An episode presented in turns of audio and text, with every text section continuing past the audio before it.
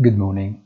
While Europe continued to celebrate the German inflation data in December, of which perhaps we forget the substantial contribution of assistance given by the federal government for the cost of energy, Wall Street reopened in red after the long holiday break, sunk by disappointing news on Apple and Tesla.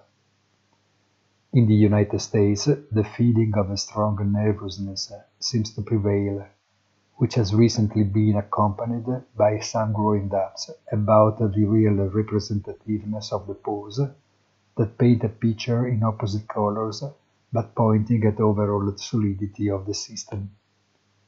The dollar strengthens, but above all does gold, proving that uncertainty waits. Have a nice day and please visit our site easy dash finance dot I T.